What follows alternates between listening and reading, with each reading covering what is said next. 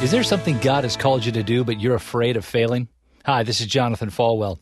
Are you afraid of failure? Well, I believe all of us are. You may not be able to tell it, but we all fear failure. Some of us hide it better than others.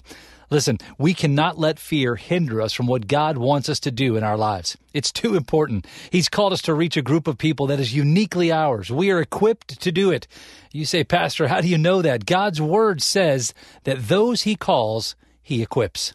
So just start it. Take the first step. Sure, there are going to be moments when you're going to want to quit, but don't give up. Friends, God is with us. Our God does not leave us. He does not forsake us.